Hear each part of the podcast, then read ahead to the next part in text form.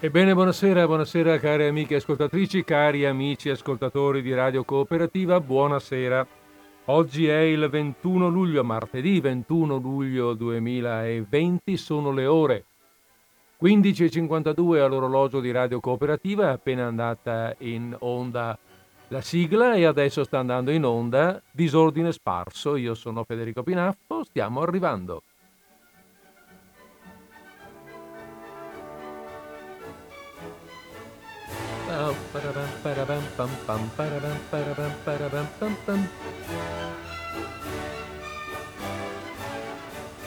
Pam pam. Benissimo, con questo pam pam chiudiamo la nostra sigla e tiriamo via il CD.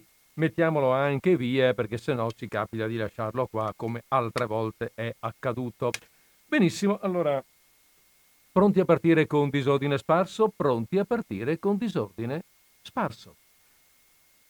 Allora, la settimana scorsa, ehm, la settimana scorsa vi ricordo, lo ricordo a chi c'era e anche a chi magari non ci fosse stato, che abbiamo letto alcuni racconti molto belli, secondo me molto belli e comunque non solo secondo me, voglio dire la critica, la critica attribuisce eh, grande pregio a James Joyce, però certo eh, racconti mm, per niente allegri, mettiamola così, ecco, diciamocela fuori dai denti, non certo racconti allegri, anzi, racconti velati tutti di tristezza, eh, quando addirittura non ricordo il primo, Evelyn, addirittura drammatici. Così ho deciso che oggi cambiamo registro. Eh?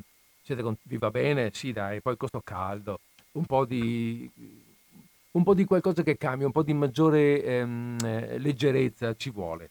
Cambiamo registro e eh, vi leggerò qualcosa, beh, come ho detto prima, di più leggero, appunto. Leggero sì, ma non banale, ma non banale come è il suo autore, eh, Stefano Benni, che non è appunto un autore banale. Stefano Benni, per chi non lo sapesse, eh, lo dico, magari uno lo sapeva già, ma metti caso che quell'altro non lo sa, lo informo. Stefano Benni è bolognese, nato nel 1947 e come scrittore è definito umorista, Ehm, vabbè, sarà anche umorista probabilmente, sì, però non, mi sembra che gli stia un po' stretta, ecco, come definizione, così come scatoletta eh, buttata là. Eh, diciamo è un, è un satirico, è, un, eh, è anche un po' moralista, secondo me. Vediamo un po'. Ha scritto parecchi romanzi di successo, molto tradotti, scusate, molto tradotti in una trentina di lingue circa, quindi insomma è molto conosciuto anche nel mondo. Ha scritto anche poesie, ha scritto per il teatro, è stato anche battutista eh, in, un, in, epoche passate per eh, Beppe Grillo eh, e poi ehm, ha scritto del teatro per conto suo, ha scritto delle opere teatrali, è, è giornalista, quindi collabora anche, ha collaborato e collabora con giornali e ha lavorato eh, nel cinema come sceneggiatore anche per la messa in scena di opere sue. Insomma, è un artista, diciamo pure, eclettico. Eh, anzi, aggiungerò che è stato anche attore, non so se lo faccia ancora perché non, da un pezzo non, non, non, lo noto questo, ma è stato attore nel senso che eh, ha frequentemente interpretato in lettura i suoi stessi testi mh, per il pubblico. Lo stile eh, di Benny non si può certo definire uno stile naturalistico, no? quello della narrazione, quello che ti mette, ecco, eh, ricordo che la settimana scorsa parlando di quei racconti, di quell'autore, di Joyce, come di altri per carità, eh, abbiamo parlato di un autore che narra delle storie molto reali, molto vere, anche proprio nella loro banalità, ed è come se tu ti sedessi lì, a fianco dei personaggi e li vedessi agire. Benny è tutt'altro, non è questo. Il suo scrivere non è naturalistico, le sue storie sono, non sono appunto banali, non sono, eh, non sono naturali. Lo spirito del suo lavoro è spesso profondamente satirico nei confronti della società in cui viviamo ed è espresso in maniera mh, paradossale, per lo più parodistica, anche il linguaggio, no? eh, quindi deve essere adeguato a questo, a questo pensiero. E il linguaggio è così visionario, irriverente, eh, a volte ricorre anche mm, alla battutaccia, a qualche volgarità, se vogliamo, ma non, che, ma non sono gratuite, ecco, non sono buttate lì tanto per far ridere o per stupire qualcuno. Fanno parte integrante di queste storie, eh, di questi ambienti nei quali lui inserisce, eh, inserisce suo, la sua narrazione. Fanno parte dello stile che ha scelto, uno stile graffiante e non conformista.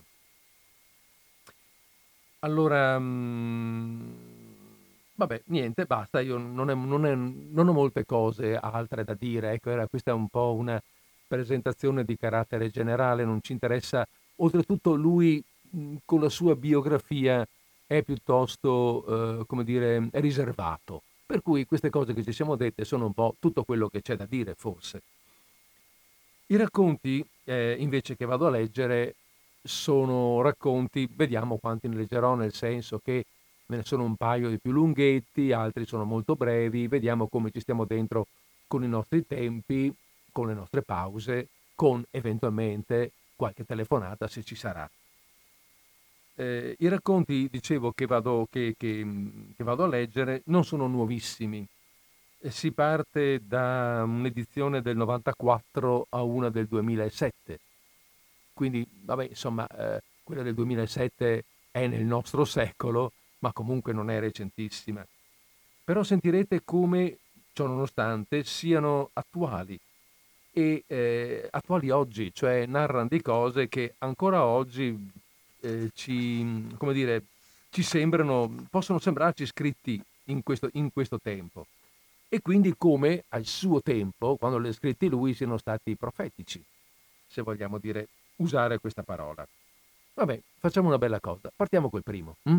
Partiamo col primo racconto che è preso dalla raccolta L'ultima lacrima del 94, eh, edita da Feltrinelli, e che si intitola Papà va in tv. Scusate.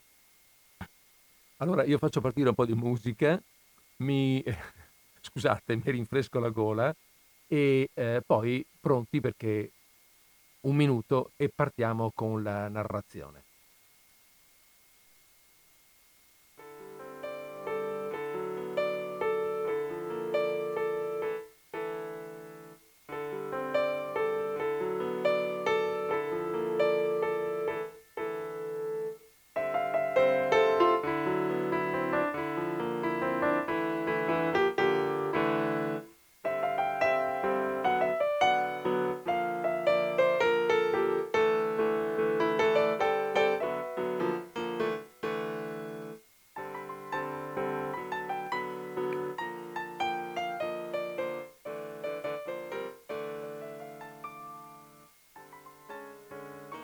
Stefano Benni. Papà va in tv. È tutto pronto in casa Minardi. La signora Lea ha pulito lo schermo del televisore con l'alcol, ci ha messo sopra la foto del matrimonio, ha tolto la fodera al divano che ora splende in un vortice di girasoli. Ha lustrato le foglie del ficus, ha messo sul tavolino di vetro la pansè più bella. I tre figli la guardano mentre controlla se tutto è in ordine, si tormenta ai riccioli del permanente e becchetta coi tacchi sul pavimento tirato a cera. Non avevano mai vista in casa senza pantofole. Anche i tre figli sono pronti. Patrizio, 12 anni, è sul divano con la tuta da ginnastica preferita, rosso fuoco, e un cappellino degli strozzacastori di Minneapolis. Lucilla, 7 anni, ha un pigiama con un disegno di triceratopini e tiene in braccio una Barbie incinta. Pastrocchietto, due anni, è stato imprigionato tra il seggiolone e una tuta super imbottita che gli consente di muovere solo tre dita e un cucchiaio protesi. È stato drogato con sciroppo alla codeina perché non rompa.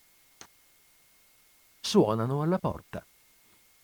È la vicina di casa, Mariella, col marito Mario, hanno portato i cioccolatini e il gelato che va subito in freezer se no si squaglia. Mario in giacca e cravatta per l'occasione, saluta i bambini e stringe con energia la mano a Patrizio. Allora, campione, contento del tuo papà? Insomma, fa Patrizio. Che bella pettinatura, dice Mariella a Lea. Ci siamo fatte belle, eh, oggi? Eh, già, non è un giorno come tutti gli altri. In un certo senso, fa Lea. A che ora è il collegamento televisivo? Tra cinque minuti più o meno. Allora possiamo accendere.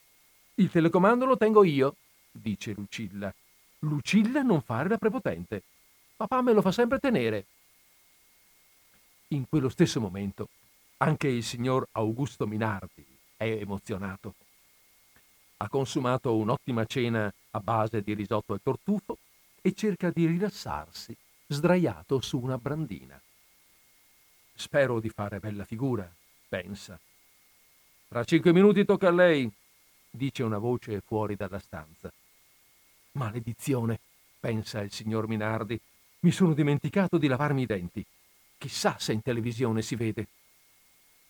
Non ho invitato la portinaia, dice la signora Lea masticando un gianduiotto, ma mica per una questione di classe sociale, figuriamoci. È che è una gran pettegola e magari va a raccontare a tu tutto quello che succede qua stasera. In certi momenti ci si fida solo degli amici più intimi. Mariella le prende la mano affettuosamente. Hai fatto bene, dice. E poi ad Augusto non è neanche simpatica. L'avresti mai detto, campione, che un giorno avresti visto il tuo papà in televisione?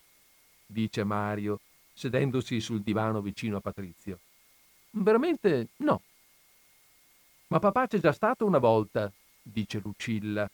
Era nel corteo di una manifestazione, però si è visto un momento solo e in più pioveva ed era mezzo coperto dall'ombrello. Sì, sì, mi ricordo, dice Mario. C'ero anch'io al corteo. Tu ci sei mai andato in televisione? chiede Patrizio. Io no, ma mio fratello sì. Lo hanno ripreso con le telecamere spia mentre faceva botte allo stadio. Più di due minuti si è visto, con la bandiera in mano. Peccato che ne prendesse un sacco quel pirla. Quel pilla! ride Pastrocchietto scucchiaiando. Mario, ti prego, modera il linguaggio proprio oggi, dice la moglie, severa. Il signor Augusto percorre il lungo corridoio verso la sala con la luce rossa. Proprio in fondo vede una telecamera che lo sta inquadrando. Siamo già in onda? chiede. No, dice l'accompagnatore. Sono riprese che magari monteranno dopo. Ma guarda, come gli spogliatoi prima della partita.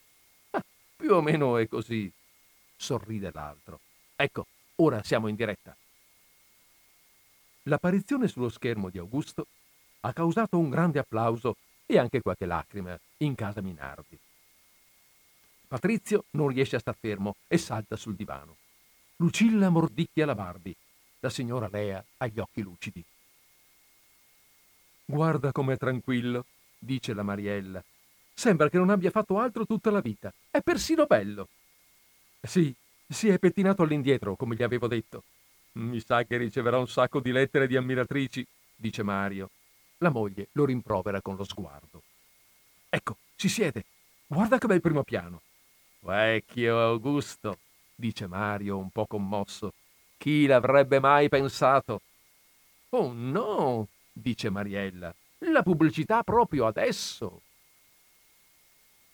Sono in onda? chiede Augusto.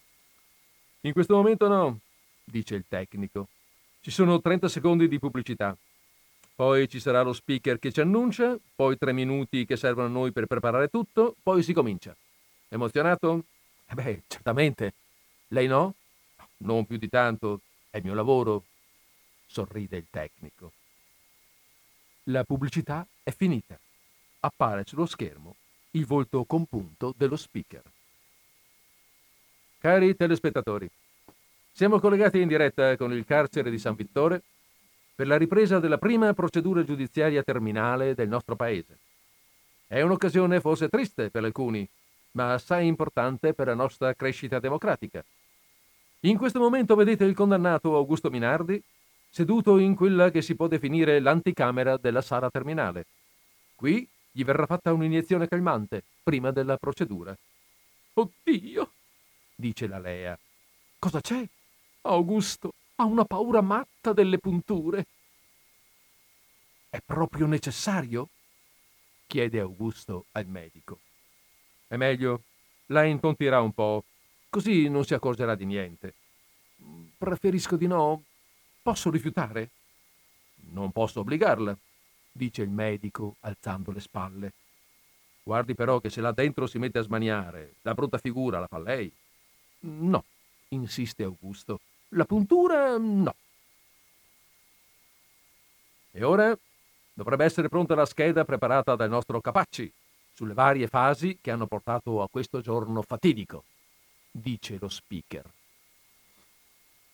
Augusto Minardi, 50 anni, ex operaio tessile disoccupato da tre anni, incensurato, la mattina del 3 luglio dell'anno scorso irrompe in un supermercato della periferia di M armato di pistola. Vuole rapinare l'incasso. Ma la cassiera aziona il segnale di allarme.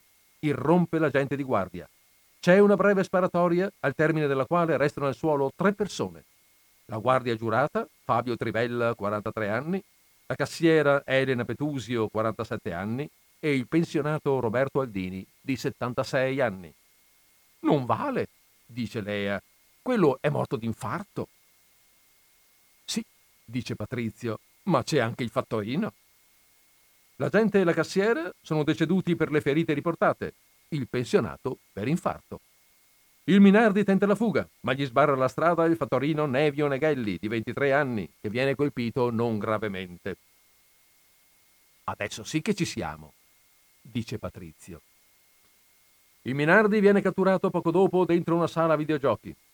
Il processo viene celebrato due mesi dopo per direttissima e il Minardi è condannato all'ergastolo ma in seguito al nuovo decreto legge del 16 ottobre la pena viene commutata in terminazione mediante sedia elettrica.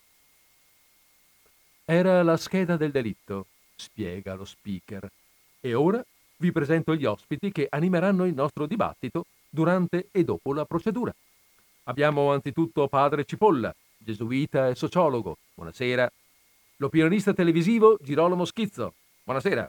Ehi! Salta su Patrizio. Ma è schizzo, proprio lui! Mm, non mi piace, è così volgare, dice Lea. Però è uno dei più seguiti, commenta Mario. Poi abbiamo il senatore Carretti dell'opposizione, che ha presentato numerosi emendamenti a questo decreto legge, e al suo fianco lo scrittore e regista di film horror Paolo Cappellini e l'attrice Maria Vedovia. Buonasera, buonasera, buonasera. E per finire il ministro che ha firmato il decreto legge, l'onorevole Sanguin. Buonasera. Che faccia da stronzo, commenta Mario. Mamma, perché non fanno più vedere papà? Lucilla zitta e smetti di mangiare tutti quei gianduiotti. Accia stronzo, dice Pastrocchietto. L'ho legata troppo stretta? chiede il tecnico. No, no, va benissimo, risponde Augusto. Se vuole un consiglio, quando arriva la scarica, tenga la testa giù, così non si vedono le smorfie. Le cosa? Le smorfie. Ma io vorrei che a casa mi vedessero bene.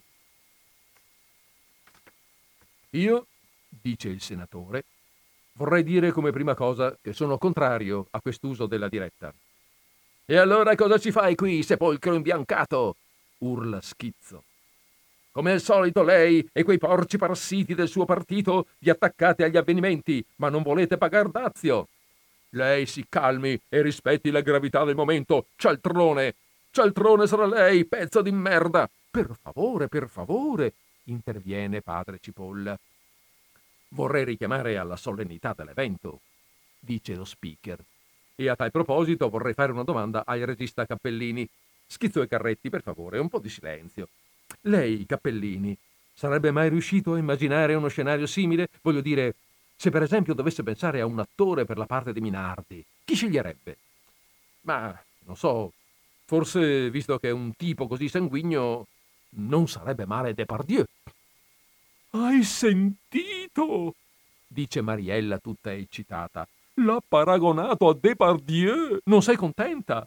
Eh beh, sì, è un bell'uomo, ma non so se gli somiglia davvero, dice Lea, timida.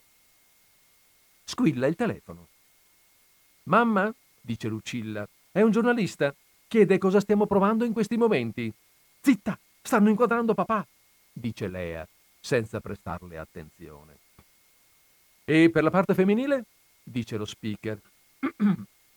Lei, signorina Vedovia, se la sentirebbe di fare la parte della moglie? Beh, è una parte molto drammatica. Certo, bisognerebbe invecchiarmi molto col trucco. Molto lo dici tu, brutta troia, dice Mariella. Ah, non fa niente, non fa niente, dice Mariella, dice Lea, conciliante. E di me non parlano? dice Patrizio. Io vorrei che la mia parte la facesse Johnny Depp. Sì, e io Gary Cooper, ride Mario. Cooper! Dice Pastrocchietto. In questo momento siamo davanti alla televisione e mangiamo i gianduiotti e dopo c'è anche il gelato, sta dicendo Lucilla al telefono. Quali gusti? E non so, vuole che vada in freezer a vedere? Ed eccoci al momento che voi tutti attendete, dice lo speaker. Vedete la sedia, lo stesso modello in uso nei penitenziari americani. Ecco inquadrato il tecnico, signor Grossman, che ha già eseguito 12 esecuzioni capitali nel Texas e in Alabama. Ma lei parla benissimo italiano, dice stupito Augusto. Mia madre è italiana, risponde Grossman. Vedete che sta parlando con il condannato. Del resto parla benissimo italiano perché sua madre è di Matera. Non so se in questo momento è possibile farlo venire al microfono, credo di no perché lo vedo molto occupato. Ora un ultimo stacco pubblicitario e poi avrà inizio la procedura terminale. Chiamatela pure col suo nome, esecuzione, dice Carretti. E noi, lui, lo vogliamo chiamare assassino, sì o no? grida Schizzo. La vogliamo smettere con questa pietà pelosa, cialtrone opportunista, guitto sanguinario, moralista d'operetta, pubblicità. Lo ha chiamato assassino, piange Lea. Beh, ma sai, così, nella foga della diretta, dice Mariella. Beh, sparare ha sparato in fondo, dice Patrizio, e ha anche vinto. Vinto in che senso? dice Mario. Beh, in senso western. Allora, sicuramente limone, cioccolato e crema. Poi una cosa che, che non so se è yogurt o fior di latte, dice Lucilla al telefono. Ci siamo, dice il tecnico. Guardi che adesso lei è ripreso in primo piano. Tenga la testa un po' inclinata e respiri lentamente. Vedrà, non sentirà nulla, come una piccola puntura. Oddio, no! sbianca Augusto. No, no, no, no, no, come volare giù da un sesto piano. Eh, così va meglio, dice Augusto. Sono pronto. Questo è un momento importante della democrazia televisiva, dice lo speaker. Volevamo fornirvi i dati di audience dopo la procedura, ma sono così strabilianti che li rendiamo noti subito. In questo momento 16 milioni di persone sono collegate alla nostra trasmissione. Mamma mia, dice Mario, come Italia-Germania. Guarda com'è tranquillo, dice Mariella. Sembra che stia al cinema. No, no, io lo conosco, sembra tranquillo, ma è emozionato dice Lea. Io ho cinque anni. Sì, papà è sempre stato buono con me. Come dice? Eh beh, forse una volta o due, sì, con la cinghia sul sedere, ma non forte, dice Lucilla al telefono. Siamo al momento tanto atteso. Schizzo e Carretti, silenzio per favore, qualcuno li separi. Vedete il volto del condannato, un volto mediterraneo, un volto di uno come noi. Si è rasato, ha cenato un'ultima volta, risotto col tartufo e vino bianco. E ora è qui, davanti alla sua e alla nostra coscienza. Il tecnico sta avviando il conto alla rovescia. Potete vedere i secondi scorrere in alto sul video. Siamo a meno 15 secondi. Ricordiamo che chi vuole fa ancora in tempo a spegnere il televisore. È vostra facoltà assistere o no. Questa è la democrazia. Siamo a 8 secondi. Osservate bene le luci sopra la sedia. Quando si accenderanno tutte e tre, vorrà dire che la scossa è partita. Meno tre secondi. Due, uno. Signor Grossman, ora che ci stiamo rilassando e tutto è andato bene, come definirebbe questa esecuzione? Beh, direi mm, normale. Il condannato ha mostrato una certa tranquillità. Bravo papà! Grida Patrizio. Bravo! dice Pastrocchietto battendo il cucchiaio. Vecchio Augusto, dice commosso Mario buttando giù un sorso di whisky. Chi l'avrebbe mai detto? Che forza! Mi ricordo una volta a pesca si conficcò l'amo in un braccio. Mario, per favore, dice Mariella che tiene tra le braccia la testa di Lea. Mio fratello sta facendo dei salti sul divano. Il signor Mario sta bevendo il whisky. La mamma piange con la testa sulle ginocchia della signora Mariella. Molto? Sì, mi sembra che pianga molto. Io? Eh, io sto al telefono con lei, no? Sì, mi chiamo Lucilla. Mi raccomando, con due L, non Lucia, che a scuola si sbagliano sempre.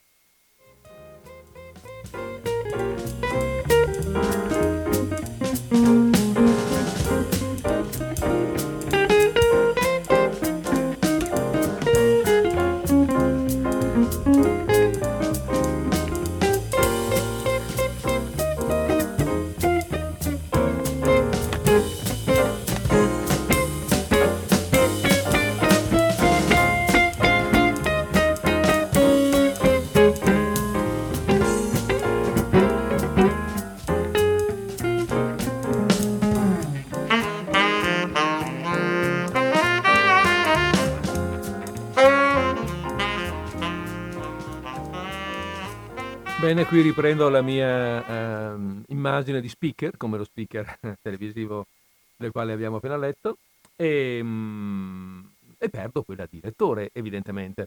Eh, volevo fare così una piccola osservazione. Ah, badate, allora, io ho aperto la linea telefonica, già se qualcuno volesse ora dare una sua opinione su, questo, su questa modalità, su questa tipologia di racconti. Eh, ho aperto la linea telefonica il numero è il solito, lo 049 880 90 20.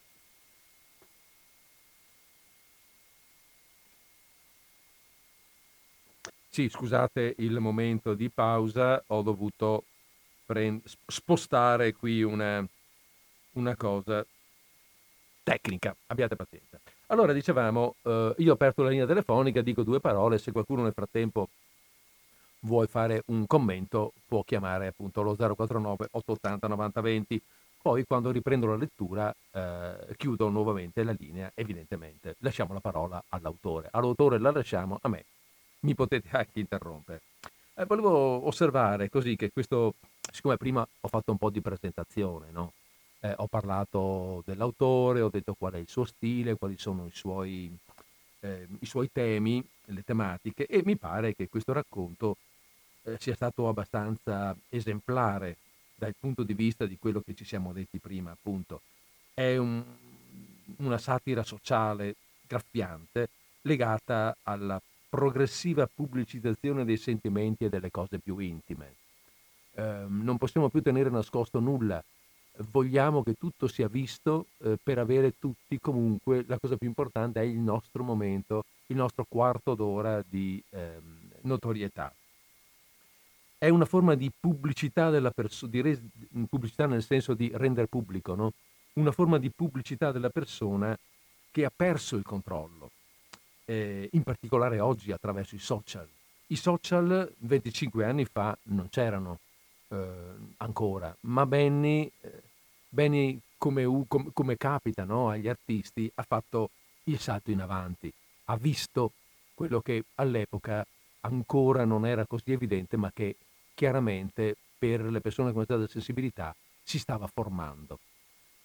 Va bene, um, farei una piccola, come dire, uh, una piccola interruzione, non, non un'interruzione eh, nella lettura, ma una interruzione sui racconti con un racconto, nel senso che tra due racconti un po' lunghini ci metto una cosa molto breve, uh, qualcosa che è quasi poco più che una battuta e che rimane un po' su questo tema della pubblicità della persona.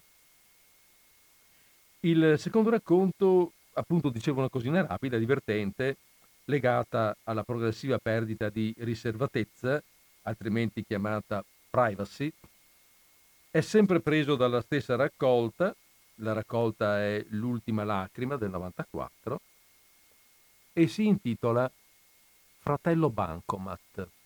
Allora eh, chiudo la linea, la riaprirò dopo la fine della, della lettura. Allora, Fratello Bancomat. Banco di San Francesco. Lo sportello è in funzione. Buongiorno, signor Piero. Buongiorno.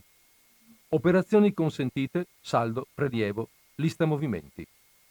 Vorrei fare un prelievo. Digitare il numero di codice. Ecco qua. 63321. Operazione in corso. Attendere, prego. Attendo, grazie. Un po' di pazienza.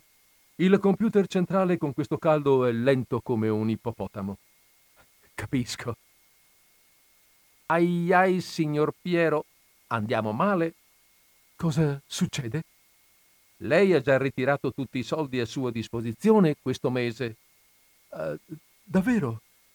Inoltre il suo conto è in rosso. Lo sapevo. E allora? Perché ha inserito la tessera? Ma sa, nella disperazione contavo magari in un suo sbaglio. Noi non sbagliamo mai, signor Piero. Mi scuso infinitamente, ma sa, per me è un periodaccio. È a causa di sua moglie, vero? Come fa a saperlo? La signora ha appena estinto il suo conto. Ah, sì, se n'è andata in un'altra città. Col dottor Vanini, vero? Come fa a sapere anche questo? Vanini ha spostato metà del suo conto sul conto di sua moglie. Scusi se mi permetto. Eh, non si preoccupi, sapevo tutto. Povera Laura, che vita misera le ho fatto fare. Con lui, invece... Beh, speculando è facile fare soldi. Come fa a dire questo? So distinguere le operazioni che mi passano dentro. Un conto poco pulito, quello del signor Vanini, per lui mi sono collegato con certi computer svizzeri che sono delle vere centrali segrete. Che schifo! Comunque, ormai è fatta. Di quanto ha bisogno, signor Piero? Beh, tre o quattrocentomila lire per arrivare alla fine del mese. Poi le rimetterà in conto? Non so se sarò in grado. Evviva la sincerità! Reinserisca la tessera. Procedo. Operazione in corso. Attendere, prego. Attendo. Vaffanculo! Ti ho detto di darmi l'accesso e non discutere. Dice a me. No, sto parlando col computer centrale, quella che di merda. Tutte le volte che gli chiedo qualcosa di irregolare fa storie. Ma perché? Non è la prima volta? No. E perché fa questo? Lo facciamo in tanti. E perché? Perché siamo stanchi e disgustati. Di che cosa, scusi? Lasci perdere e componga in fretta questo numero. 99362. Ma non è il mio. Infatti è quello di Vanini. Ma io non so se... Componga! Non posso tenere un collegamento irregolare a lungo. 99362. Operazione in corso. Attendere, prego. Attendo, ma Operazione momentaneamente non disponibile. Ritiro subito la tessera. Fermo, signor Piero. Era un messaggio falso per ingannare il servo computer di controllo. Apra la borsa. Perché? Apra la borsa e stia zitto. Ora le sparo fuori 16 milioni in contanti. Oddio, ma cosa fa? È incredibile! Vada piano, mi volano via tutti. Basta, basta, ne bastavano meno. Ancora? Ma quanti sono? Oddio, tutti i biglietti da centomila non stanno più neanche nella borsa. Ancora uno, un altro. È, è finita? Lo sportello è pronto per una nuova operazione. Io non so come ringraziarla. Lo sportello è pronto per una nuova operazione. Insomma, sono commosso, capisce? Se ne vada. Ci sono due persone alle sue spalle non posso più parlare. Oh, capisco. Grazie ancora. Banco di San Francesco. Lo, lo sportello è pronto per una nuova operazione. Buongiorno, signora Masini. Come sta sua figlia?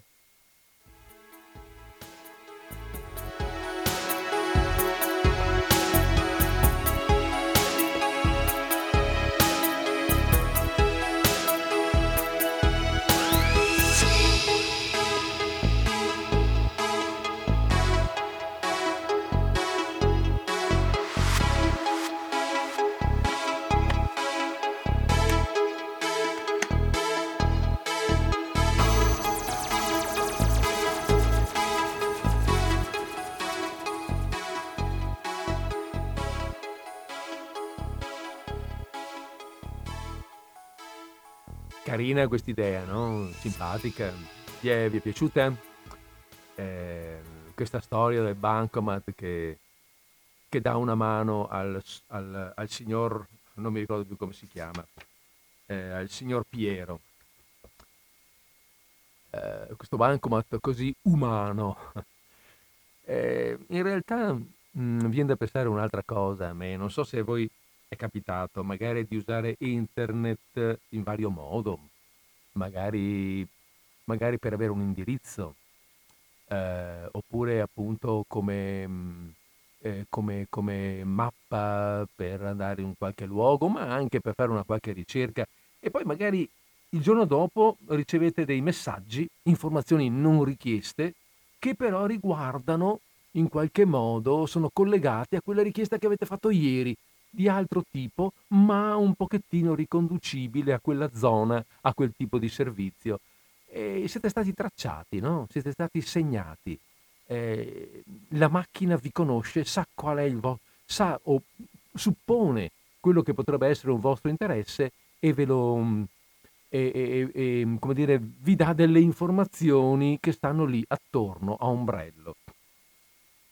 Eh, beh, ehm, questo questo lo fa, lo fa Intel, lo fa la tecnologia attuale. Nel 94, all'epoca del racconto, le tecnologie non erano così avanzate.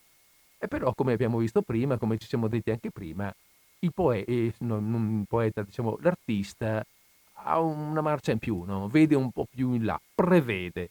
Per questo dicevo che certi lavori attuali oggi, ehm, all'epoca in cui sono stati scritti, in un qualche senso, in, in qualche modo sono stati profetici di qualcosa che poi effettivamente è accaduto, ovviamente, ovviamente in maniera, eh, la narrazione è di tipo paradossale, certo, ma, ma significativa, insomma, molto, molto attuale. Va bene, allora eh, abbiamo detto che la linea è aperta, 049 880 9020. Adesso mettiamo un po' di musica, un minuto, due minuti, e poi ripartiamo con un altro racconto. Quindi voglio dire, in questi minuti di musica, se volete scambiare un'opinione, chiamate allo 049 880 90 20.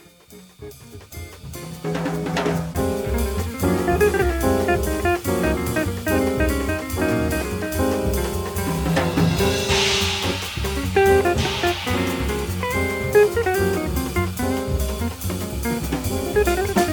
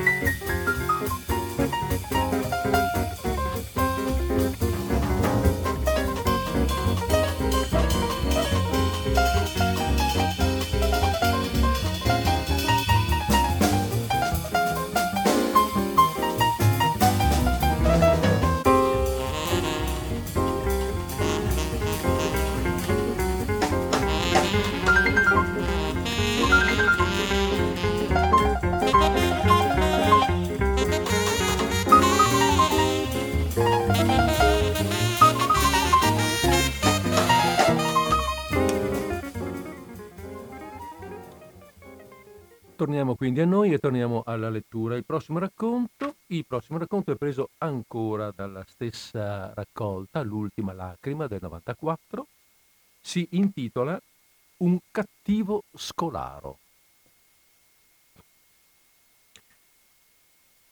Affluiva alla scuola media de Bono il futuro del paese. Bei ragazzini dai crani rasati e dalle vastissime orecchie, tutti nella divisa d'ordinanza, blaserino blu, cravattina rigattata, ginsino e mocassino. E le belle fanciulline, col mini tailleur azzurro, il fularino da assistente di volo, un filo di trucco lolitico. Entravano seri seri, e gli, avreste, e gli avreste creduti nani adulti, se non fosse stato per gli zainetti sulle spalle i quali erano tutti della stessa ditta per circolare ministeriale, ma variavano nelle scritte, nelle decalcomanie applicate, nei gadget di divi e stelline di strass, e cagnuzzi, e micioli, e mostricciattoli, e dichiarazioni d'amore al vicino di banco, al celebre cantante, alla ficona televisiva, e stemmi di turboauto e maximoto, e qualche vessillo governativo, e teschio e svasticuccia, fianco a fianco a un Sieg Heil e a un Chiara ti amo e tutta una serie di dediche dimostranti amore e generosità, quali Nino sei mitico, Rosanna sei stupenda, Kim sei la mia star, Piero con te per la vita, ognuna scritta in pennarello fluorescente rosa o giallo, incorniciata da uccelletti e cuoricini, in sorprendente contrasto con quanto appariva sui muri della scuola, una sequenza di graffiti spietati quali Nino e Frocio, Rosanna lo ciucciamonaldo, Kim cornuto oca morta, Piero sei un tossico di merda, il tutto istoriato con cazzi e precisazioni e risvastiche. Se ne deduceva che allignava nell'animo di questi giovani una duplice natura, per metà angelica che amavano portarsi addosso sulle spalle e sulla lambretta, e per mietà diabolica che essi sfogavano sui muri, spalmandola lì come merda. La campanella stava suonando, intervallata dalla pubblicità di una nota marca di merendine che l'altoparlante diffondeva per tutti i piani dell'edificio scolastico. Il ritratto presidenziale 6 metri per 6 campeggiava all'ingresso con sorriso pastorale e lievemente ebete. Ma per qualche scherzo o riflesso di luce gli occhi indulgenti del presidente si accesero di una luce severa nel vedere entrare, in ritardo e un po' stracciato, l'alunno Zeffirini. Era costui un dodicenne bruttarello coi capelli regolarmente corti, ma con una specie di corno impettinabile e ribelle al centro del cranio, una cresta di pollo, una pinna natatoria che lo faceva sembrare un gatto col pelo ritto. Era costellato di brufoli, malgrado esistessero in vendita anche nel supermarket interno della scuola varie creme astringenti e leviganti. Il nodo della cravatta era sghembo, la camicia sbucava fuori dai pantaloni e lo zaino, monco di una bretella, ciondolava malamente. Zeffirini prese la rincorsa nell'ampio corridoio, tentando una lunga scivolata fino alla scala, ma la sua traiettoria terminò proprio contro il diaframma del preside Amedeo, il quale, essendo anche professore di ginnastica, virilmente resse l'urto. Zeffirini, ancora lei, disse Severo, sempre in ritardo. Ho perso l'autobus, professore. E come mai non ancora in motorino, Zeffirini? Ne dovrò parlare con i suoi genitori. Dicono che sono troppo piccolo. Piccolo, piccolo. A dodici anni si è già cittadini a pieno titolo. Posso andare? disse Zeffirini.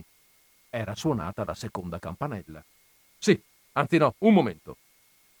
Il preside esaminò lo zainetto d'ordinanza con aria allarmata. Se è per la bratella, l'aggiusto subito, assicurò il bambino. Non è per la bratella, disse il preside. Come mai lei non ha adesivi o gadget o scritte sullo zaino? Non trova nulla che le piace in questo paese? La campanella suonò per la terza e ultima volta, seguita da una pubblicità di videogiochi. Zeffirini fece segno che non poteva aspettare, mollò il preside e salì, divorando gli scalini tre a tre. Arrivò appena in tempo. Il suo compagno di banco, Ricci, lo salutò con regale indifferenza e ritornò alla lettura del suo moto catechismo. Da dietro il giovane Milvio gli soffiò nell'orecchio Zeffirini, oggi ti interrogano e ti fanno un culo così, brufoloso di merda. Può essere, disse Zeffirini, prese il righello e giratosi di scatto tirò una sciabolata in faccia a Miglio che da dietro cercò di, stran- di strangolarlo, ma si separarono di colpo, essendo entrata la profe di lettere. Era una profe piccola e severa, con la divisa governativa così ben stirata da sembrar di Eternit. Si sedette e posò il registro sulla cattedra con gesto solenne. Qualcuno chiuda la finestra, disse senza alzare gli occhi. Le finestre erano tutte chiuse, ma il capoclasse Piomboli si alzò lo stesso e, smaneggiando la maniglia, fece finta di chiudere ulteriormente. Si udirono le note dell'inno nazionale. Tutti in piedi, ordinò la profe. La musica salì alta e in patriottico karaoke le voci chiare e squillanti intonarono le immortali parole, taluni con la mano sul cuore, tal'altri grattandosi il culo, taluni a voce flebile, tal'altri tonante. La mia patria è una e forte, nostro padre è il presidente. Duramente, duramente, duramente studierò, patria bella del mio cuor la musica sfumò. Ci furono 20 secondi di propaganda per le imminenti elezioni amministrative e poi i fanciulli sedettero in perfetto silenzio. Era giorno di interrogazioni e quando l'insegnante aprì il registro fu come se ne uscisse un'aria mefitica, un odore di tomba scoperchiata. Oggi interroghiamo, disse seguì una pausa raggelante. Il futuro del paese si rattrappì. Alcuni in posa fetale, altri tappandosi le orecchie, altri scomparendo sotto il banco, altri guardandosi negli occhi come a implorare reciproco aiuto, perché in quel momento tutti erano uguali. Un povero sparuto branco di uccellini davanti al fucile puntato. Zeffirini! sparò il fucile. Le membra si decontrassero e i visi si distesero. Molti sorrisero scambiandosi caramelle. Tutti guardarono poi Zeffirini, l'uccellino colpito, che si dirigeva con le alette basse verso la cattedra, mentre un'unica voce sembrava accompagnarlo, solidale, nel suo cammino. Cazzi tuoi, sfigato! La profe, dietro gli occhiali dorati, Considerò l'aspetto dell'alunno con un certo disprezzo. Zeffirini non la guardava, cercando di arrotolare una scoria nasale recentemente estratta e di smaltirla ecologicamente. Guardò fuori dalla finestra. Vide un merlo su un ramo. Si incantò. Oggi ti interrogo in letteratura, disse la maestra. Hai studiato? Sì, signora maestra, rispose Zeffirini il merlo volò via. Spiegami allora l'evoluzione del presentatore nella storia della cultura italiana. Uh, um, sì, allora inizialmente il presentatore aveva funzioni, diciamo così, di presentare e basta. Ma guarda, disse perfida la maestra, un presentatore che presenta. Strano, no? La classe rise. Volevo dire, tentò di proseguire Zeffirini, che non gli era richiesto di educare anche culturalmente, però educava, ad esempio con le domande dei quiz o, o presentando ospiti interessanti.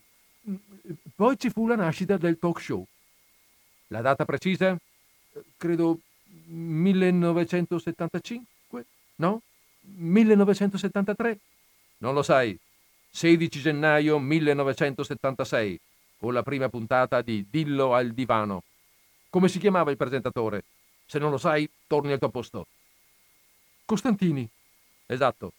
Citami qualche altro programma di Costantini. E poi dimmi, quale fu la grande scoperta culturale di Costantini, quella per cui oggi lo ricordiamo? Costantini subito dopo fece il programma Il Paese domanda.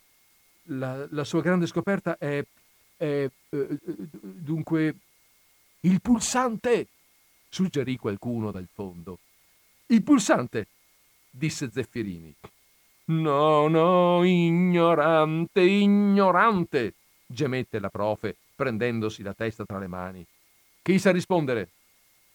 Una selva di manine decorate di braccialettini si levò. Rispondi tu, Fantuzzi. La grande scoperta culturale di Costantini, disse l'esile bionda Fantuzzi, è la moviola. Fu lui per primo nel 1970 a far rivedere un gol due volte, anche se non fu lui a scoprire il rallantì, ma un geniale telecronista di provincia, Bottura, che, brava Fantuzzi, disse la profe, preferisci un 9 o un diario rosa, il diario della bambina studiosa con tutte le foto dei tuoi attori preferiti? Il 9 di diari ne ho già tre, disse educatamente Fantuzzi. Bene, invece tu, Zeffirini, male. Zeffirini annui, attaccando la scoria alla videolavagna. Ti do una seconda possibilità. In quale capolavoro della letteratura televisiva del Novecento è contenuto questo famoso brano che ti leggo? Io me ne vado perché devo, ma sappi che ovunque io sarò, io ti porterò con me, perché non posso dimenticare quello che c'è stato tra noi. E anche se tu sei la moglie del mio migliore amico e le nostre aziende sono in concorrenza, i giorni che ho trascorso con te in questa scuola di vela sono stati i più belli della mia vita un sorso d'acqua fresca nel deserto arido dell'esistenza. E perciò io me ne vado perché devo. Ma sappi che ovunque sarò, ti porterò con me. Perché... Sai andare avanti, Zeffirini? Uh, uh, perché non posso dimenticare? No. Perché sei l'unico vero amore della mia vita? No. La donna che ho sempre sognato? No perché io ti amo più di me stesso. È chiaro che stai tirando a indovinare.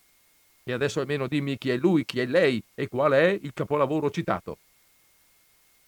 Non lo so, disse a testa bassa Zeffirini. Chi lo sa? Manine alzate. Piomboli? Lui è Ronson Cormac, lei è Marianne Killer. Il capolavoro televisivo è Money Loves Money e queste parole vengono pronunciate nell'ultima puntata della prima serie, la numero 500. E perché sono famose Piomboli? Perché sono le ultime parole pronunciate dall'attore Chris Wallace che impersonava Ronson e due giorni dopo morì investito da windsurf e il suo posto venne preso da William Craig Lennox che ha poi impersonato Ronson fino ai nostri giorni. Bravo Piomboli! 9. Ho già tanti bei voti. Potrei avere il videogioco Morte in autostrada? Certamente, disse la profe. Aveva un debole per Piomboli perché era biondo, elegantissimo, studiosissimo e nipote del sindaco. Lo guardò con aria materna e poi riciclò il suo sguardo in gelida indifferenza verso Zeffirini che dondolava su una gamba in silenziosa ebetudine. Zeffirini, ti dovrei mandar via con un due, ma faccio un ultimo tentativo. Hai fatto il compito a casa? Hai imparato un pezzo di telegiornale a memoria? Uh, un pezzo piccolo? Avanti? Il Presidente del Consiglio ha parlato oggi dei grandi passi avanti della nostra economia, uh, in quanto ha detto che l'inflazione, cioè la, la, la deflazione, lo sai o non lo sai? No, signora maestra, ieri non ho potuto studiare. E perché? Non ho guardato la televisione ieri, non ci riuscivo, mi facevano male gli occhi. È così? disse la maestra. Il nostro Zeffirini non ha potuto guardare la televisione perché gli facevano male gli occhi. Ma senti, senti. E cosa ha fatto invece di studiare il nostro Zeffirini? Si è schiacciato i brufoli, suggerì una voce dal fondo. Silenzio. Allora, Zeffirini, cosa hai fatto invece di studiare? Ho letto. La profe trasalì. Hai letto? Cosa? Un libro di animali, signora maestra. Perché? Perché mi piacciono gli animali. Se vuole le posso elencare le distinzioni dei pesci in generi e classi, oppure le posso parlare dei delfini e delle grandi spedizioni oceanografiche. Non è nel programma, Zeffirini. Quando avrai fatto i tuoi compiti, potrai leggere tutti i libri che vuoi, ma prima no. Da quando non guardi il telegiornale, Zeffirini? Sei giorni. Un mormorio scandalizzato percorse l'aula. E dimmi allora, come facevi a sapere l'inizio del telegiornale di ieri? Perché comincia quasi sempre nello stesso modo, disse Zeffirini. Vide che il merlo era tornato sul ramo. La profe assunse un'aria molto seria, come se quello che stava per dire le dispiacesse veramente. Vedi, Zeffirini, ho cercato di aiutarti in tutti i modi. Ti ho già interrogato tre volte, ma a questo punto si rende necessaria una decisione. Dovrò chiedere al consiglio di classe che tu sia assegnato a un collegio di rieducazione. Certamente, disse Zeffirini. Il merlo saltellava come a lanciare dei segnali. Sembra che non te ne importi nulla, sibilò irritata. Sai che c'è gente che resta in collegio anche dieci, dodici anni? Sai che lì non puoi dire non vedo la televisione perché ci sono sei ore obbligatorie al giorno? E sai che... Certamente, disse Zeffirini, e si avviò verso la finestra. Che fai? Torna qui, non ho ancora finito, voglio darti un'ultima possibilità. Se entro una settimana impari a memoria senza sbagliare una virgola il discorso natalizio a reti unificate del Presidente, posso anche evitare il provvedimento. Però dovrai curare di più il tuo aspetto, i vestiti, quei brufoli orrendi e dovrai venire alle lezioni di religione anche la domenica. Cosa mi rispondi? Certamente, disse Zeffirini. Aprì la finestra e saltò giù. Era al primo piano e non si fece quasi nulla il merlo, incuriosito, gli saltellò intorno. Il bambino si alzò ridendo, anche se gli faceva male dappertutto. La maestra azionò l'allarme per segnalare la fuga alla guardia armata sulla torretta della scuola. Ma Zeffirini fu fortunato. La guardia stava seguendo la partita a tutto volume, altrimenti, sul monitor alle sue spalle, avrebbe visto Zeffirini correre via, veloce come il vento, col merlo dietro.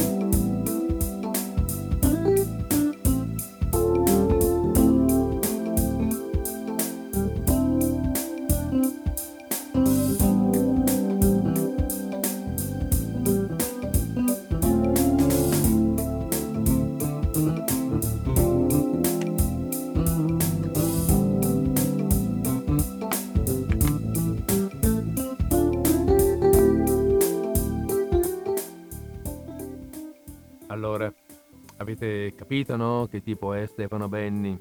Cosa ne dite?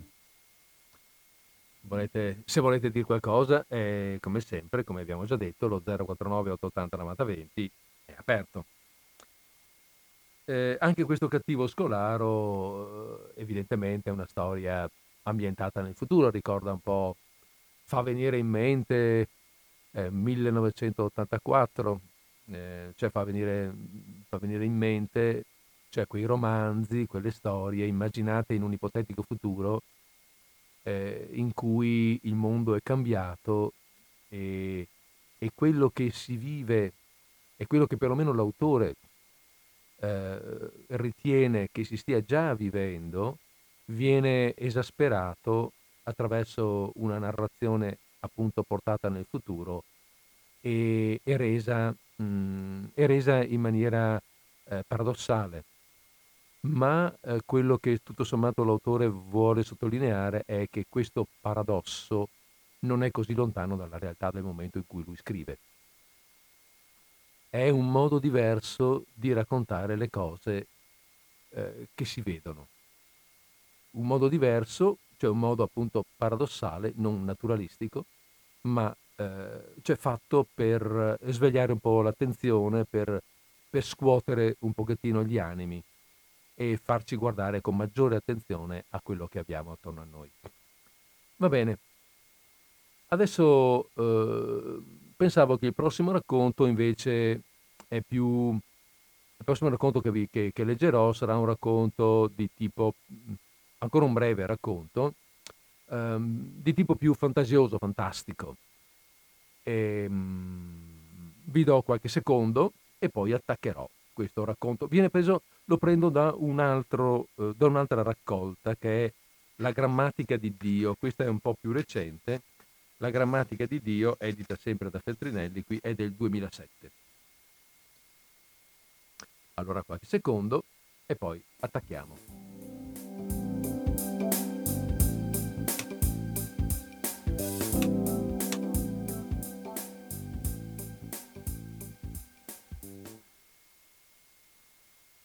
Il controllore. Immaginate una sala circolare 200 volte più ampia del più vasto spala- palasport che abbiate mai visto. In questa sala c'è uno schermo grande 200 volte uno schermo cinematografico terrestre. Sullo schermo ci sono miliardi di lucine multicolori che si accendono, si spengono, si muovono, pulsano, fibrillano, si sdoppiano e si sovrappongono. Ai piedi dello schermo c'è qualcosa che potremmo chiamare un mixer o console o plancia di controllo, con un numero di cursori, tasti e indicatori 200 volte più numerosi del mixer della rockstar più megalomane. Il controllore di questo mixer è una creatura per descrivere la quale occorrerebbero 200 volte le pagine necessarie a descrivere la creatura più strana dell'universo. Vi basti sapere che si chiama Bach Gai. Si apre la porta della sala ed entra una creatura molto simile a quella indescrivibile, ma più piccola, diciamo 200 tonnellate in meno. Si chiama Bach Gaien Ciao babbo, dice. Come va, piccolo? Tutto bene a scuola? Abbiamo studiato le comete. Mi fai giocare un po' col tuo controllo? Caro figlio mio, questo è un gioco assai serio. Su questo schermo puoi vedere il destino di miliardi di creature che noi monitoriamo istante per istante su un pianeta lontano. Pach Gaien osserva incantato lo schermo ove è raffigurata una mappa della nostra Terra, continenti e oceani. Bah, Gaien non sa che cos'è. Noi sì. E cosa sono quelle lucine? È lungo da spiegare, ma proverò a farlo in modo semplice. Le lucine sono biogrammi, ognuna corrisponde a una creatura. Le lucine che si spengono sono creature che lasciano il gioco quelle rosa e azzurre che si accendono sono creature che entrano nel gioco. Bisogna controllare che tutto sia equilibrato e costante. Quelle luci pulsanti vogliono dire che in quel punto c'è un accumulo critico. Muoiono molte creature tutte insieme. Le luci blu vogliono dire guerra, le verdi epidemia, le gialle calamità naturale. Quelle rosse fitte fitte quello è un weekend in autostrada, l'evento più catastrofico da controllare. Poi ci sono le luci che migrano da una zona all'altra, luci raccolte in stadi, concerti e lager. E le luci più piccole? Quelle sono bioplancton, creature che, che costituiscono il cibo delle creature dominanti. In alcuni punti sono tante, in altri poche. Non è facile bilanciarle. Vedi? Qua ci sono solo poche focche e là milioni di conigli. E tu sei bravo a controllare tutto, vero babbo? Beh, lo faccio solo da duemila anni. Non è tanto tempo, ma una certa esperienza ce l'ho. Dai, fammi giocare, ti prego. Va bene, ma solo un momento. Posso spegnere qualche lucina? Attento a toccare i pulsanti giusti, però. Hm? Vediamo. Facciamo qualcosa che non sia pericoloso. Ecco, vedi queste lucine bianche? Si chiamano pecore. In effetti in questa zona ci sono troppe pecore e c'è uno squilibrio. Posso eliminarle? Attento però. Ecco, premi il pulsante epidemia, poi il contatore di eliminazione su fino a 100.000. Poi col circoletto vai sulla zona. Bravo, Adesso abbassa la levetta. Fatto. Che bello, papà! Ancora, ancora! No, Bachgaien, bisogna stare attenti con questo gioco. Va bene, papà. Ma cosa sono quelle lucine che si spengono così in fretta? Uh, aspetta che guardo sul manuale. Ecco, ecco, ecco, ecco. Si chiamano pesci. E le zone di diverso colore? Quella è la temperatura. Le zone più calde sono gialle, le zone fredde sono bianche. E come funziona? Vedi quella leva? È la leva che controlla una piccola stella di tipo spettrale G2, una nana gialla chiamata S-Ole. Lei regola le temperature e i cicli di vita del pianeta. Adesso il suo calore è 466 Baht. Noi controlliamo le tempeste magnetiche, la qualità delle emissioni e la densità degli strati atmosferici e, insomma, anche se le creature si fanno del male in tutti i modi, riusciamo a mandare avanti il gioco. Che bello, papà! In quel momento suonò il Bachfono e Bach Guy mosse una delle sue 400 braccia per rispondere. Ciao, Bach Kurt. Qui tutto bene, grazie. Ma davvero? L'ho sempre detto, quella galassia era nata male. Il programmatore doveva essere ubriaco. Non mi meraviglia che sia implosa. Dici che ci saranno dei problemi per gli equilibri periferici? Io controllo un minuscolo sistema con biopresenze nel settore 234. Ah, dici che posso stare tranquillo? Va bene. Va bene, tutt'al più se prevedi dei rimbalzi cronosinclatici, avvertimi.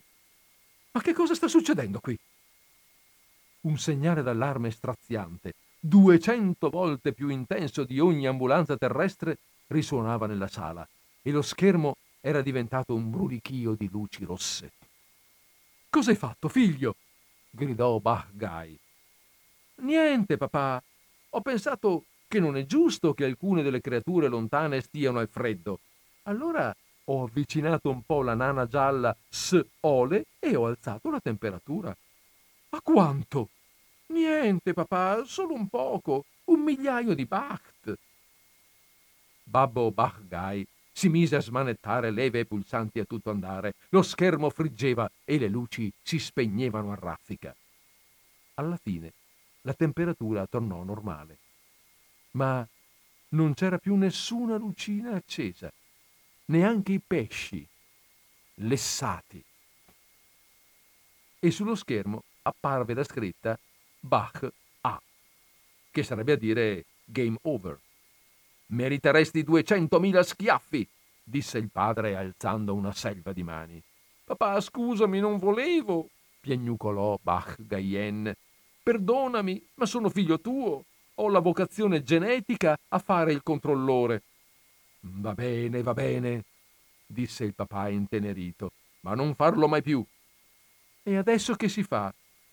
Niente, sospirò Bach Guy. Diamo la colpa a loro. Tanto, prima o poi. Spense l'interruttore generale. Lo schermo si oscurò e lentamente strisciarono fuori dalla sala. On. Baby, don't lose your nerve. Just know I'm only here to serve.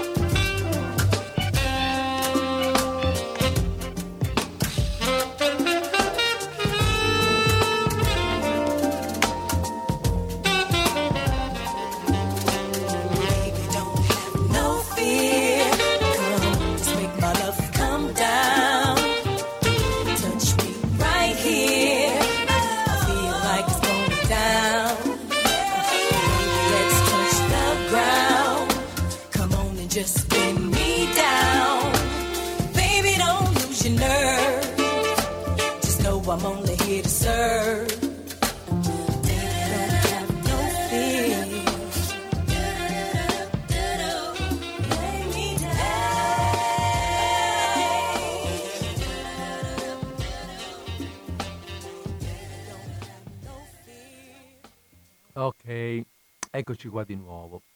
Mi resta il tempo, abbiamo ancora 20 minuti quasi, per cui mi resterebbe il tempo per due racconti brevi di chiusura, a meno che appunto non ci sia qualche vostro intervento.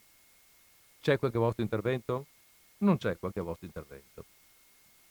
Per cui vi, vi leggo questo qui che si intitola Coincidenze. C'erano nell'ordine una città un ponte bianco e una sera piovosa.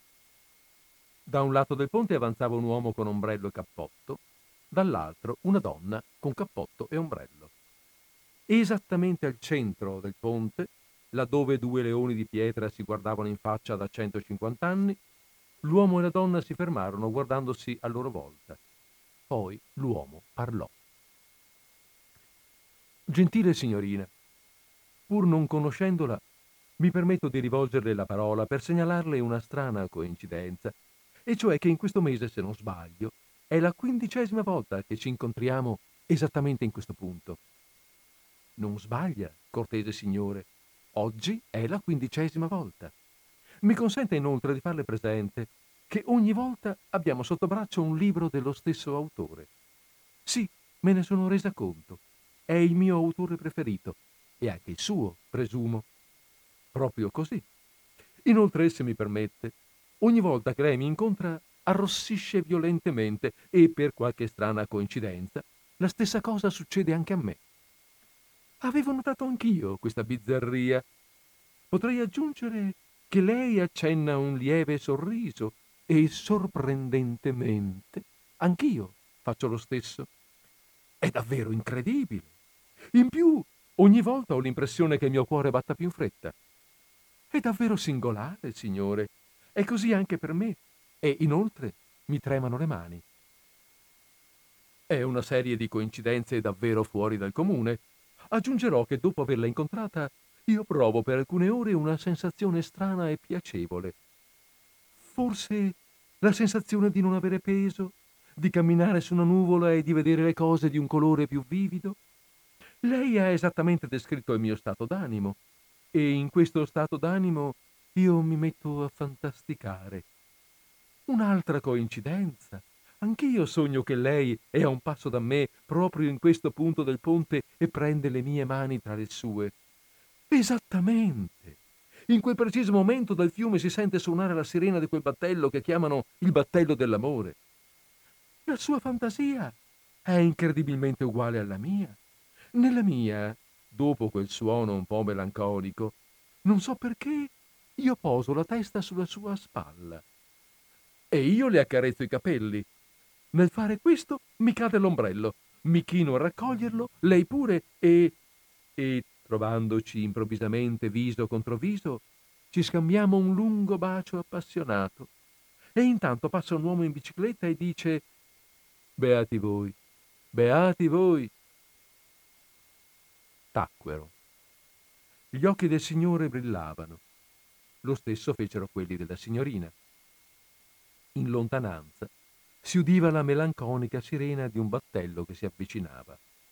Poi lui disse Io credo, signorina, che una serie così impressionante di coincidenze non sia casuale. Non lo credo neanch'io, signore. Voglio dire, Qua non si tratta di un particolare, ma di una lunghissima sequenza di particolari. La ragione può essere una sola. Certo, non possono essercene altre. La ragione è, disse l'uomo sospirando, che ci sono nella vita sequenze bizzarre, misteriose consonanze, segni rivelatori di cui sfioriamo il significato, ma di cui purtroppo non possediamo la chiave. Proprio così, sospirò la signorina. Bisognerebbe essere medium o indovini o forse cultori di qualche disciplina esoterica per riuscire a spiegare gli strani avvenimenti del destino che quotidianamente echeggiano nella nostra vita. In tutti i casi, ciò che ci è accaduto è davvero singolare. Una serie di impressionanti coincidenze, impossibile negarlo. Forse un giorno ci sarà una scienza in grado di decifrare tutto questo. Intanto le chiedo scusa del disturbo. Nessun disturbo, anzi, è stato un piacere. La saluto, gentile signorina. La saluto, cortese signore. E se ne andarono di buon passo, ognuno per la sua strada.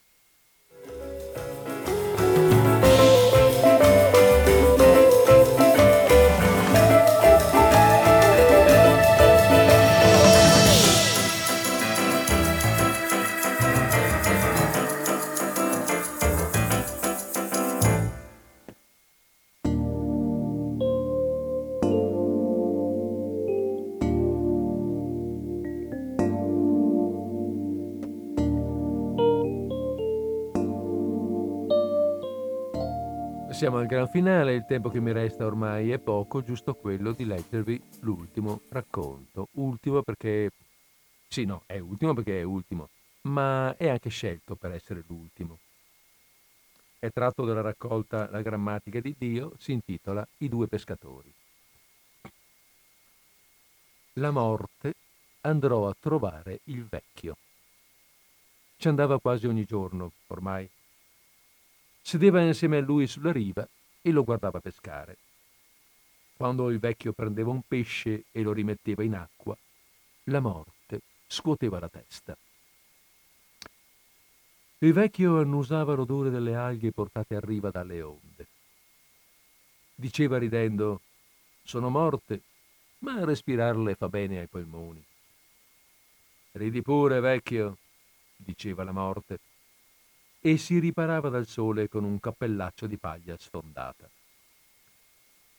Il pescatore osservava i colori del mare pennellati dal vento, una striscia chiara di bonaccia e laggiù una striscia indaco di maestrale e pensava alle isole che aveva visitato. La morte pensava ai galeoni inabissati, agli scheletri che li abitavano e ad antiche battaglie. La lenza vibrava sottile, quasi invisibile, sospesa tra due mondi. Le onde sono tutte diverse, diceva il vecchio. Se ascolti bene, quando si infrangono a riva non sentirai mai due volte lo stesso suono. Il mare è un grande musicista e anche i pesci sono uno diverso dall'altro. Ci sarà sempre un riflesso, un ricamo sulla pinna, la miniatura di una squama che non avevi mai visto prima.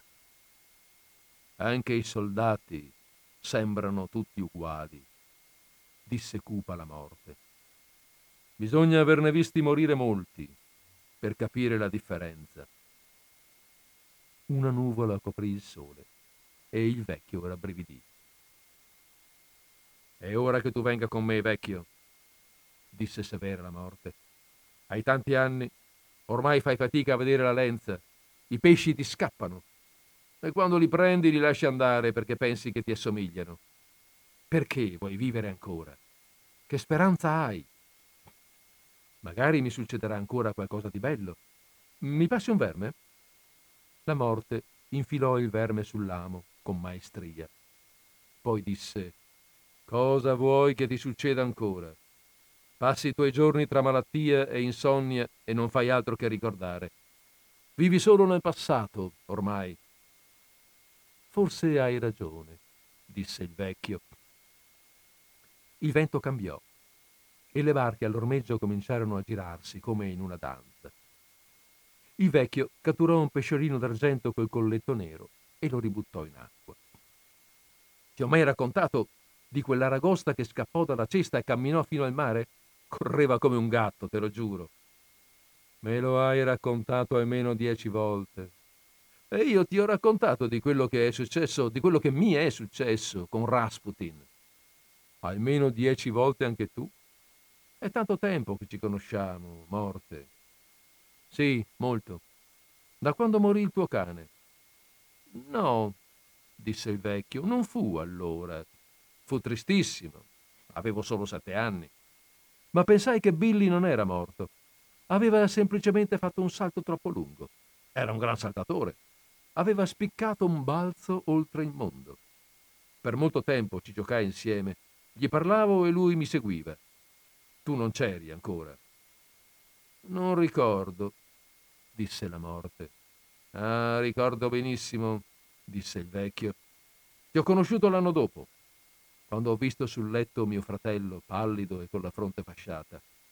Allora mi sei venuta vicino e da allora a nessun pensiero sono stato fedele come al tuo. Grazie, disse la morte con un inchino. E anche tu mi sei fedele, disse il vecchio. Vai in giro per il mondo, ma so che ti ricordi sempre di me. Il mare ora era calmo e trasparente. La lenza era una freccia infissa nel mare, immobile e argentata. Il silenzio sembrò troppo anche alla morte. Tu pensi che io sia ingiusta, vecchio? Ingiusta, inutile, crudele. E perché parli con me? Cos'altro posso fare? Forse potrei non essere ingiusta, disse la morte, ma se fossi giusta, ancora anche la vita, allora anche la vita dovrebbe cambiare, non credi? Pensare a me sarebbe diverso. Niente potrebbe essere come prima. Niente di quello che c'è rimarrebbe. E non sarebbe una morte anche questa. Parli troppo, morte. Mi spaventi i pesci. Già. Sai, anche per loro la morte è ingiusta. Sì, lo so. È un pensiero che qualche volta non mi fa dormire. Il vecchio sembrò di colpo immensamente triste. Qual è il momento più felice che ricordi, vecchio? Oh, sono tanti, rispose il pescatore. Il primo che ti viene in mente. Tanti anni fa, in un giorno d'estate come questo, io e mio figlio andammo a pescare. Lui aveva otto anni. Camminando verso la spiaggia, incontrammo un campo di girasoli. Era sterminato. Saliva su una collina come un'onda e poi la scavalcava e scendeva. Tutto il mondo sembrava d'oro. Entrammo nel campo. Nuotavamo in un mare frusciante, pieno d'odori e d'insetti. A ogni folata di vento i fiori si muovevano tutti insieme, come fanno i banchi di pesci. Nessuno dava l'ordine, sapevano dove andare. Ogni girasole era diverso dall'altro, come le onde e come i soldati. Io e mio figlio stavamo vicini. Io proteggevo lui e lui proteggeva me. Salimmo fino alla collina e vedevamo un oceano grande, assetato di sole. Poi ritornammo indietro. Un amico ci aveva visti, perciò ho una foto di quel giorno. La guardo ogni volta che sono triste. Bel ricordo, disse la morte. Ma cosa c'entra con la speranza? Tuo figlio è grande ormai il campo di girasoli forse non esiste più.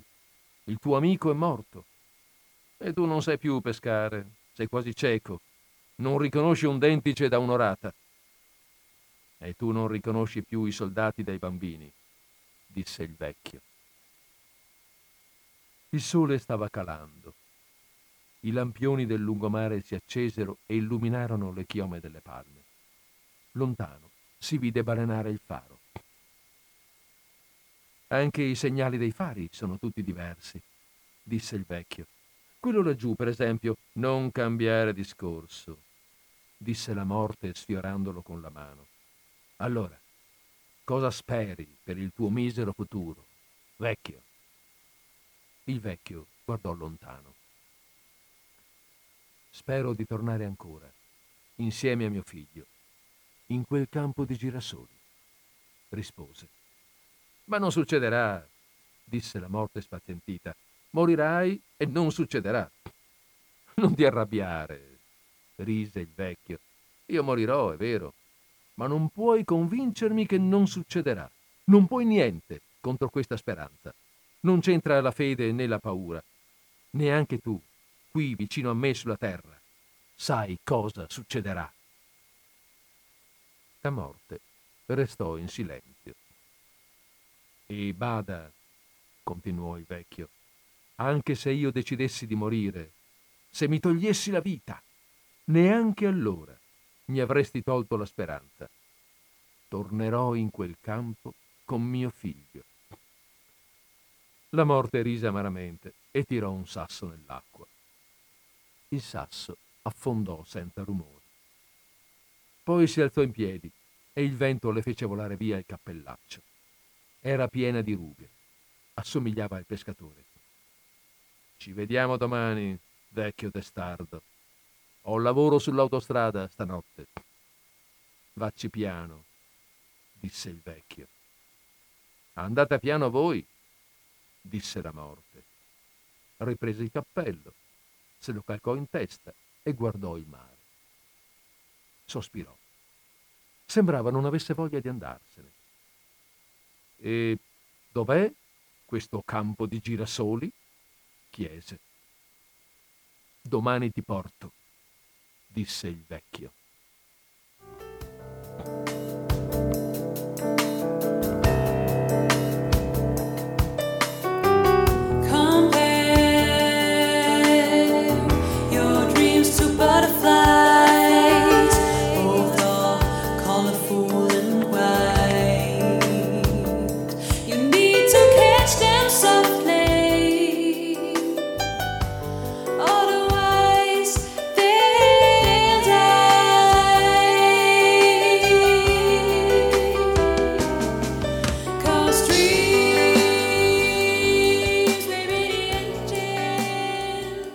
E così abbiamo finito la nostra puntata di oggi, la puntata di Disordine Sparso del 21 luglio 2020, durante la quale abbiamo letto la bellezza di cinque racconti, due più lunghetti, gli altri molto brevi, di Stefano Benni. Bene, a questo punto non mi resta che darvi appuntamento per martedì prossimo. Vi auguro una buona fine di settimana una buona fine di giornata.